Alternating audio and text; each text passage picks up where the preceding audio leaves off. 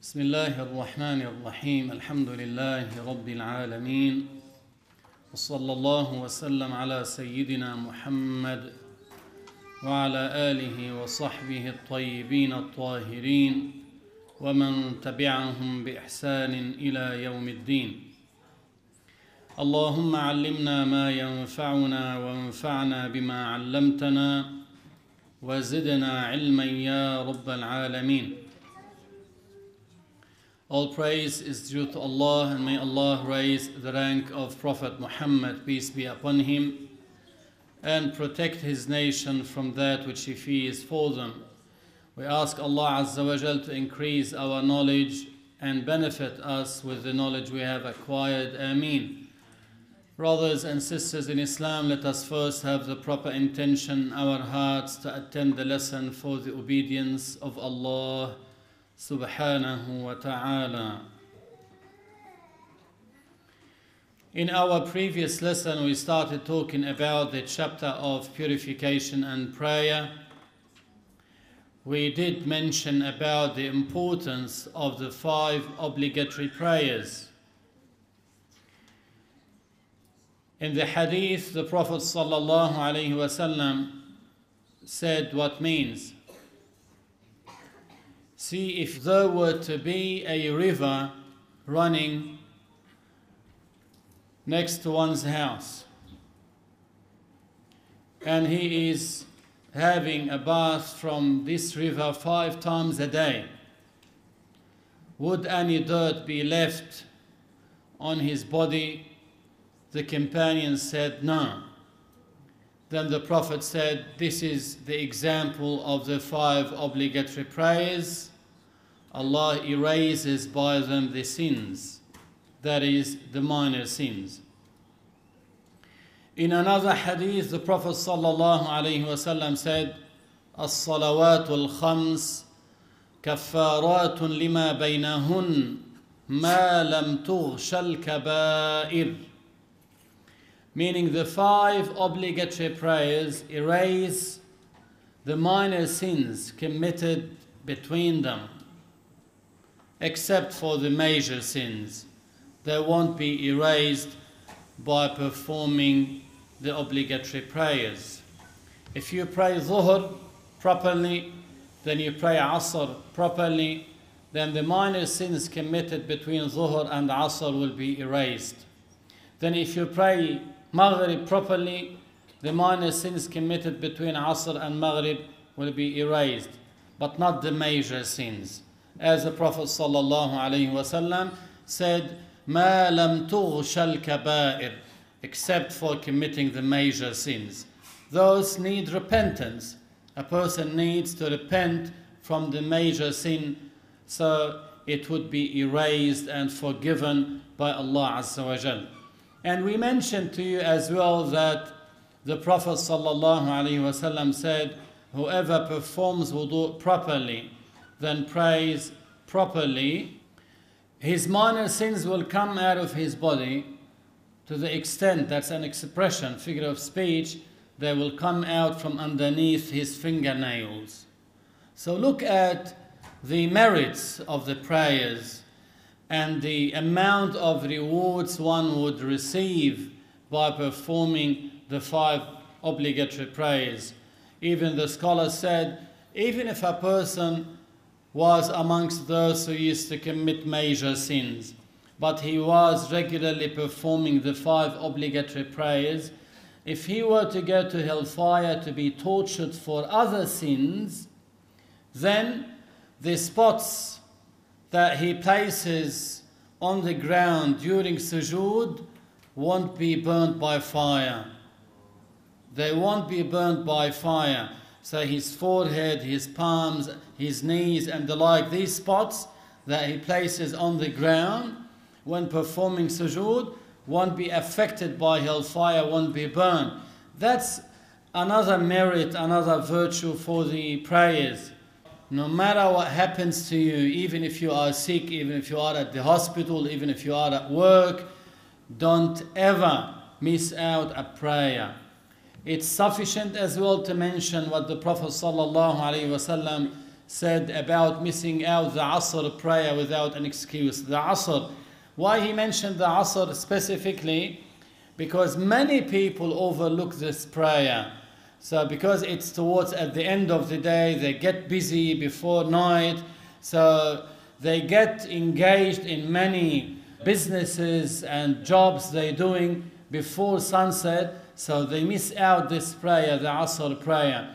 The Prophet ﷺ said, the one who misses out the Asr prayer, that means without an excuse, as if he has lost all his family members and all his wealth all at once. Just imagine in a blink of an eye, you lose all your family members, your parents, your brothers, your sisters, your relatives, you lose everyone. And you lose all your money as well. So you would have nothing no family member, no relative, and no money. How shocking, how destructive is it for one to be in such a situation? This is the example of the one who misses out the Asr prayer. So even if you are driving your car on the freeway and you find that you don't have enough time, yeah, you can park on the side and pray. You can find a petrol station where you can rest a bit and pray. You cannot miss out the obligatory prayer without an excuse. The scholar said it is obligatory. It is obligatory upon every accountable person to perform five obligatory prayers throughout day and night. Since one has to perform these five obligatory prayers, one must also learn how to perform these prayers. He must also learn about the conditions, requisites, and prerequisites, and the invalidators. The reason why is without learning about these matters, how would one know if his prayer is valid or not? So one must learn the conditions of the prayer, the requisites, the prerequisites, and the invalidators. Otherwise, he would be performing what looks like a prayer when in fact it is not. And the intention on its own wouldn't be sufficient. Some people, you know how they say, yeah, but my intention is to go and pray.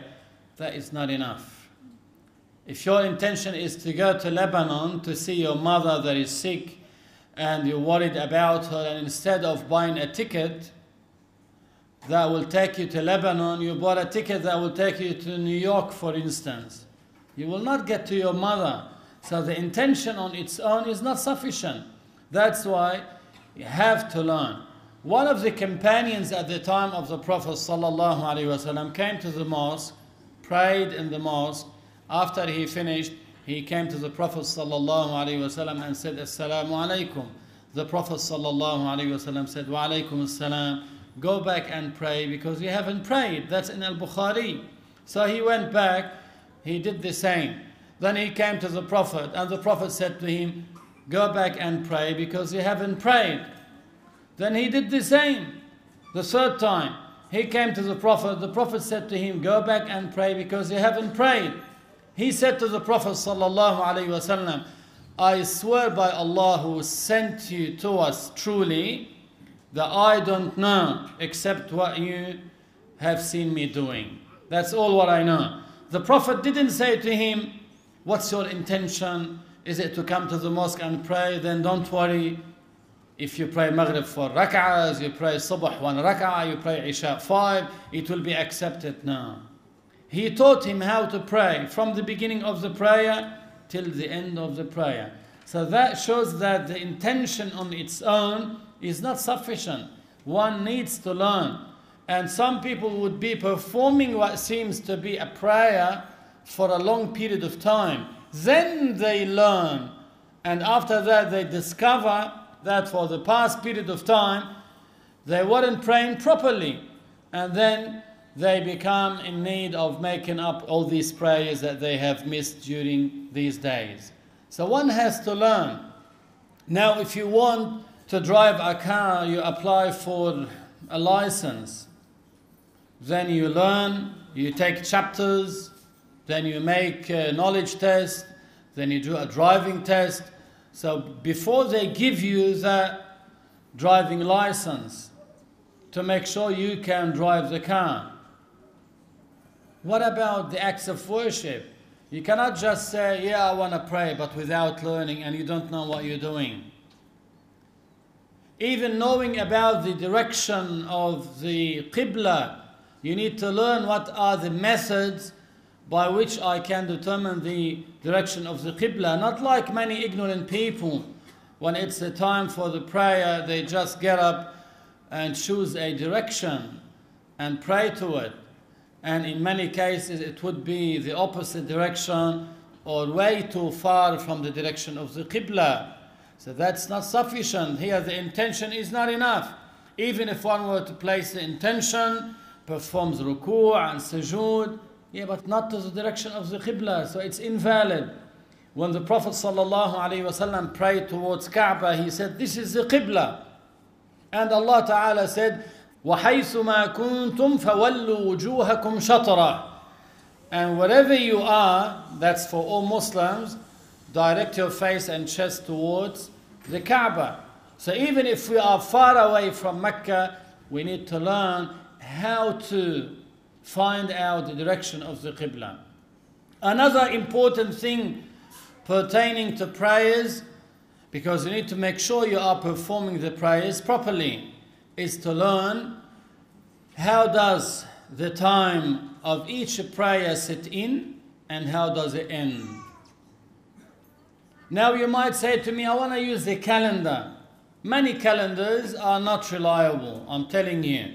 I know from our country in Lebanon, you see like a sweet shop, for instance. Sweet shop will produce a calendar. It's like he's making advertisement for his business. You find another factory that will make calendars and so on. Yeah, but to what extent you think they were very careful about putting the times of each prayer? One of the sheikhs in Beirut for 20 years, for 20 years, he used to put an effort to observe the time of each prayer. When does it set in? When does it finish? For 20 years. Then he put a calendar.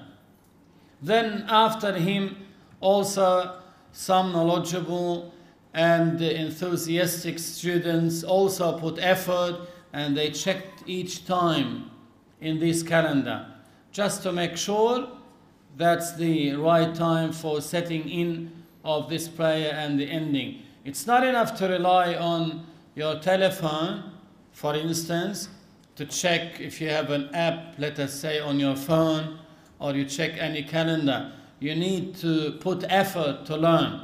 After you become sure, yeah, by this time, definitely the time of the prayer would have set in, yeah, you can rely on it. You can rely on it. So you need to determine, and that's by observation. The calendar is, we don't take it as a main source to rely on it. Rather, if it was put by trustworthy people who put effort, by observation, then we can rely on it by trustworthy people. In the first place, one has to learn how the time of each prayer sits in and how does it end. We'll start with the Zuhr prayer. You know that before the night of Al Isra and Al Mi'raj, they used to pray only one prayer, which is the nightfall prayer. Only one prayer. During the night of Al Isra and Al Mi'raj, the five obligatory prayers were ordained upon the Prophet and his nation. The following day, Jibril alayhi salam came to the Prophet and prayed with him al zuhr at the beginning of its time. Then Asr, then Maghrib, Isha, then Subh. Then the following day, he came and he prayed at a different time, meaning towards the end of it. And he told him the prayer is between these sets of time. So he told the Prophet wasallam. And that's why one needs to learn because he might be in a desert, he might be in a place where he doesn't have, let us say, calendar and the like. So how does he know the prayer times? He needs to learn this. First, al-zuhr.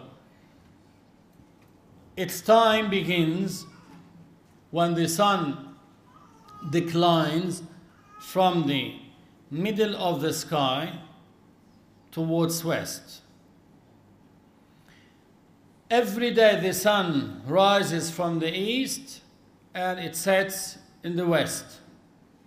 In the middle way, that's when it is in the middle of the sky. That's called the zenith. When the sun is at its zenith, that means it's in the middle of the sky. So imagine 180 degrees, 180 degrees in the middle. When the sun is in the middle of the sky, that's called the zenith. That's in the middle of the sky. At this point, the time of Zuhr prayer has not set in yet. When does the time of Zuhr prayer set in? When the sun declines from when it leaves the middle of the sky westward towards west. Once it moves from the middle of the sky, the time of Zuhr prayer has set in. That's the beginning of its time. Its time finishes when the length of the shadow of an object becomes equivalent to the length of the object plus the shadow of that object, if any, when the sun was at its zenith.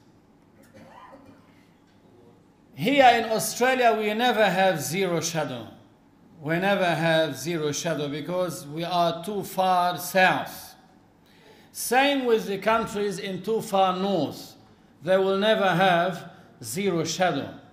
But those on the equator, at certain times during the year, the sun could be directly above them. So if you have a stick, let us say one meter long, a stick one meter long, at some times in these countries in the equator, it might have zero shadow because it's directly above them.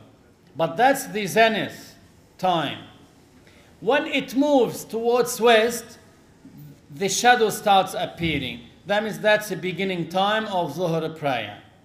As the sun is moving westward, as the sun is moving westward, what happens?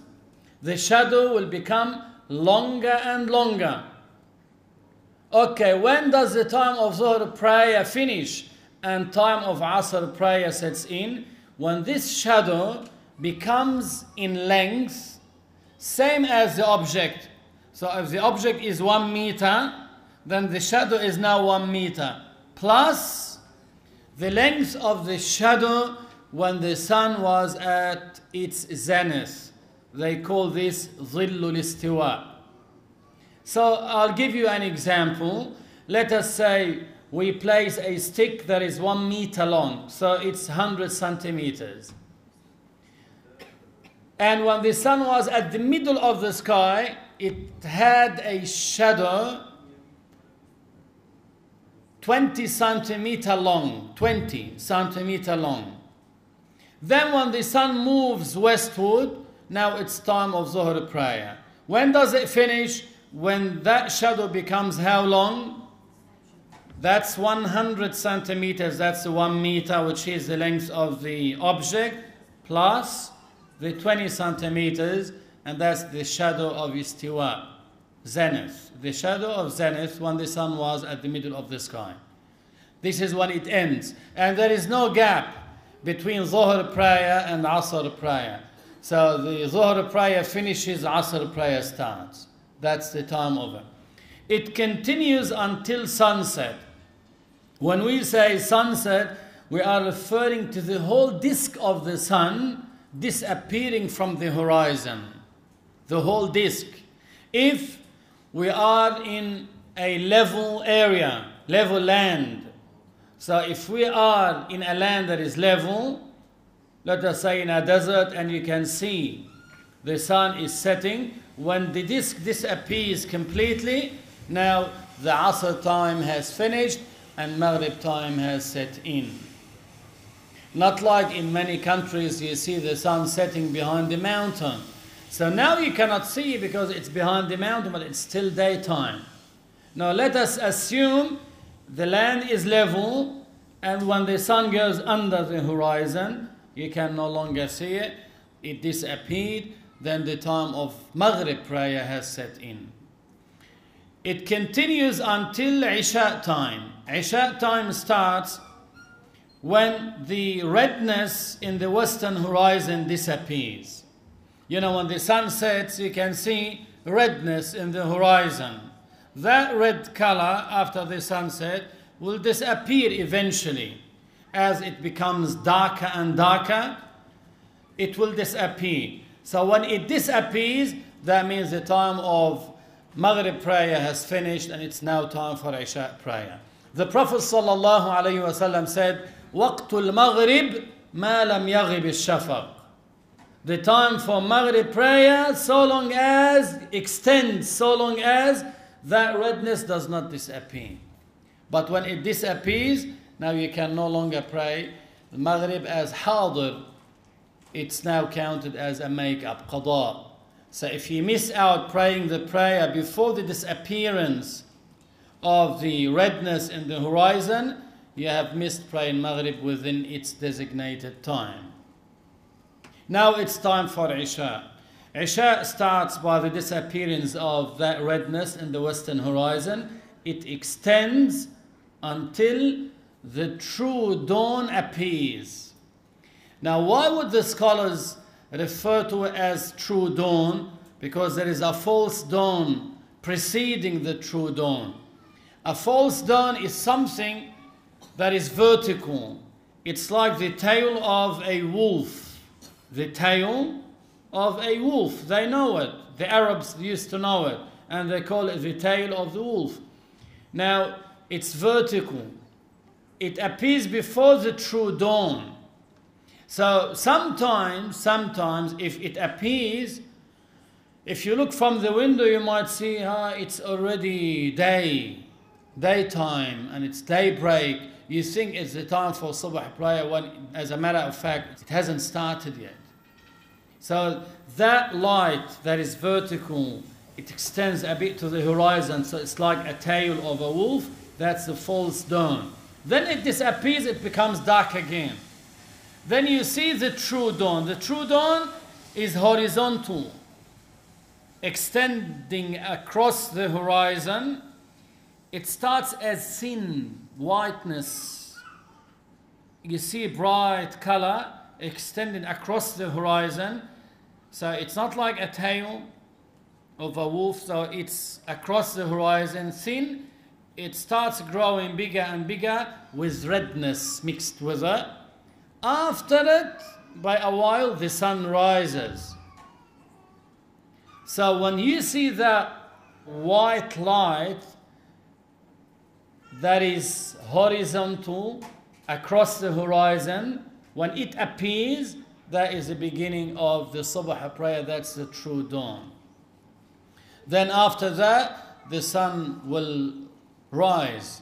So as it's extending higher and higher. You can see, subhanAllah, as Allah said, يولج الليل في النهار ويولج النهار في الليل. You can see like the daylight is pushing darkness now.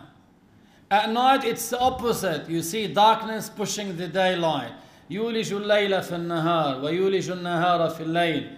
Once the Prophet ﷺ said, if the sun sets from this direction, and he pointed to the sunset, and the darkness appears from this direction, he pointed to the east, then the fasting person can break his fast.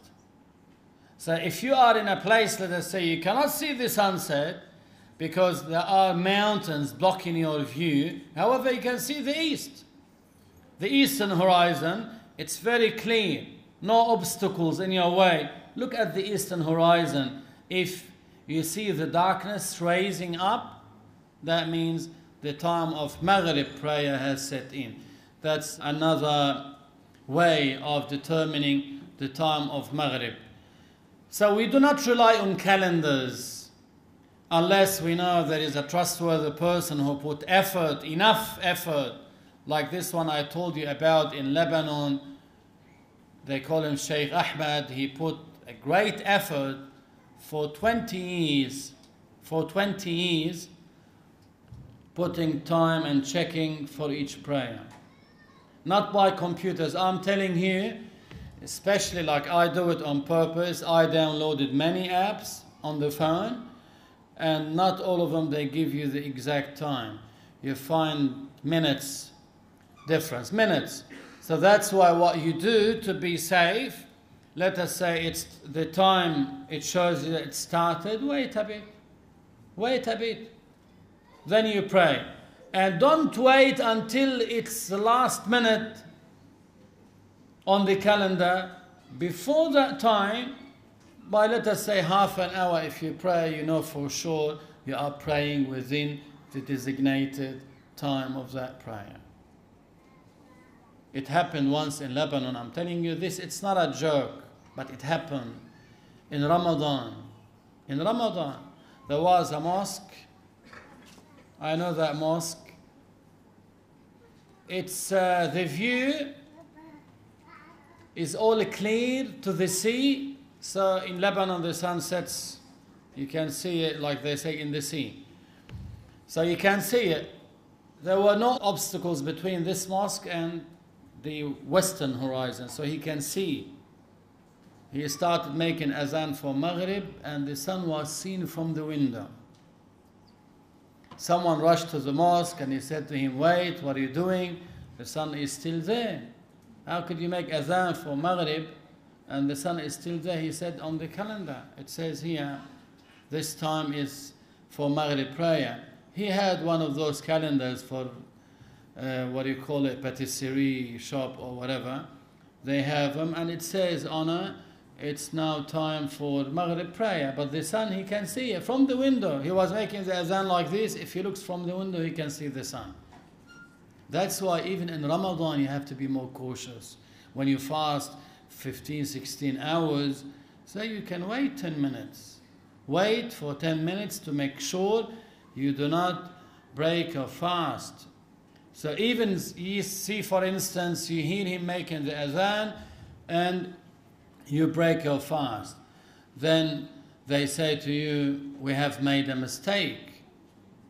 Then they make the adhan the next time. And you know that you have broken your fast when? Before sunset. You have to make it up. There's no such thing, it's not my fault, it's his.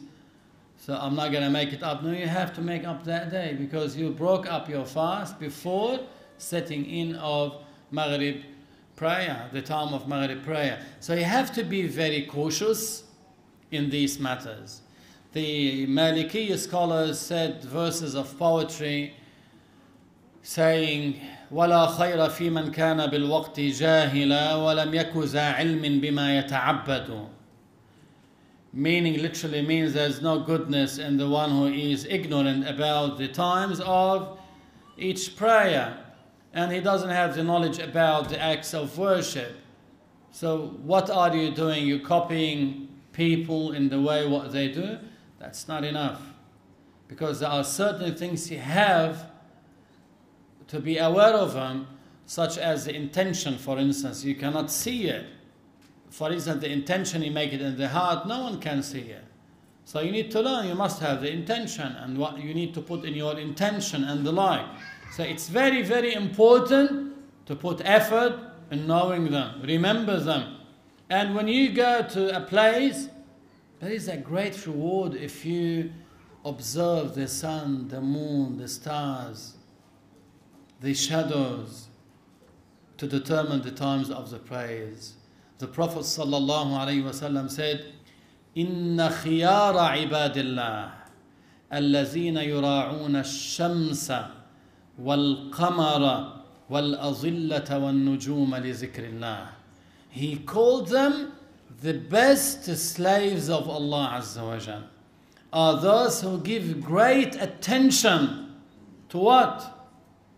To observing the sun, the moon, the stars and shadows for the acts of worship, meaning to the prayer. From the sun, you can determine easily. You know, for sunset, it gives you Maghrib. Gives you Maghrib. It gives you the end of what? The end of Subh prayer when it rises. Before it, gives you that light in the horizon, the true dawn. From the moon as well. You can know from the moon. The Prophet ﷺ, as mentioned in the hadith, used to pray Isha when the moon disappears on the third night of the lunar month. You know how at the beginning of the month it doesn't last for long? See how it starts as a crescent? You can barely see it. In some countries, let us say when they see it, they know tomorrow is the first day of the new lunar month. The following night, it will be bigger and it will last longer before it disappears. The third night, it's even bigger and it disappears at Isha time. It disappears at Isha time. So the Prophet would pray Isha on the third night.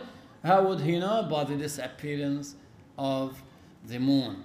So there are methods, there are ways that a person should be aware of to know how the time of each prayer sets in and when does it finish to make sure that he is performing each prayer within its designated time. The scholar said it's haram and invalid for one to pray the prayer ahead of its time. Ahead of its time, before its time sets in. So if one were to wake up at night, look from the window, it seems to him that it's the time for subh prayer, he would get up and pray subh without making sure that the time of subh has set in, his prayer is invalid. Even if it coincides the correct time. Why? Because he wasn't sure. He got up, assuming it's time for subh, put the intention to pray subh, and prayed when he is not sure that if the time of subh has set in his prayer is invalid.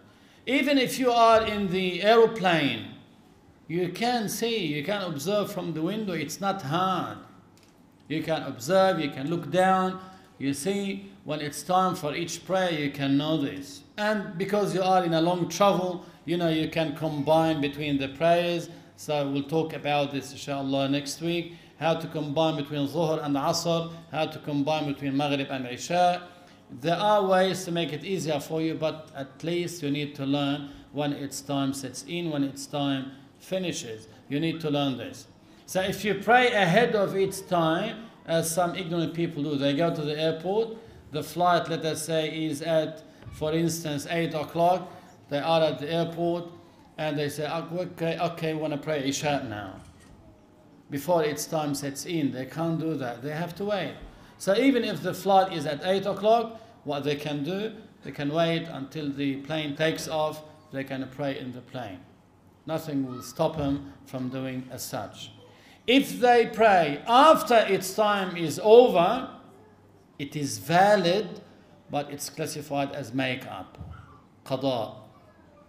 If one has deferred praying this obligatory prayer until its time is over without an Islamic excuse, he is sinful. As Allah Ta'ala said in the Quran, فَوَيْلٌ لِلْمُصَلِّينَ الَّذِينَ هُمْ عَنْ صَلَاتِهِمْ سَاهُونَ Wail meaning severe punishment are due to those who keep deferring praying the prayer within its designated time until its time is over as some people do when they are watching a football game, for instance, and they say, okay, I'll pray after 10 minutes, I'll pray after 5 minutes.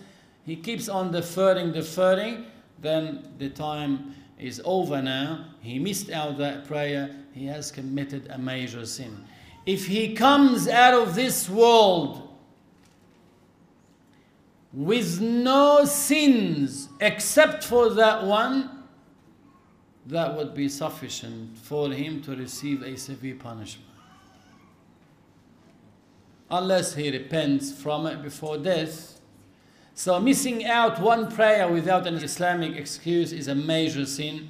And if one were to leave out this world with a sin like this, without repenting from it, he is putting himself under a great danger to be tortured severely, unless forgiven by Allah subhanahu wa ta'ala. We ask Allah to forgive us, pardon us, and facilitate for us the roots of knowledge to benefit by it, inshaAllah azza wa jal.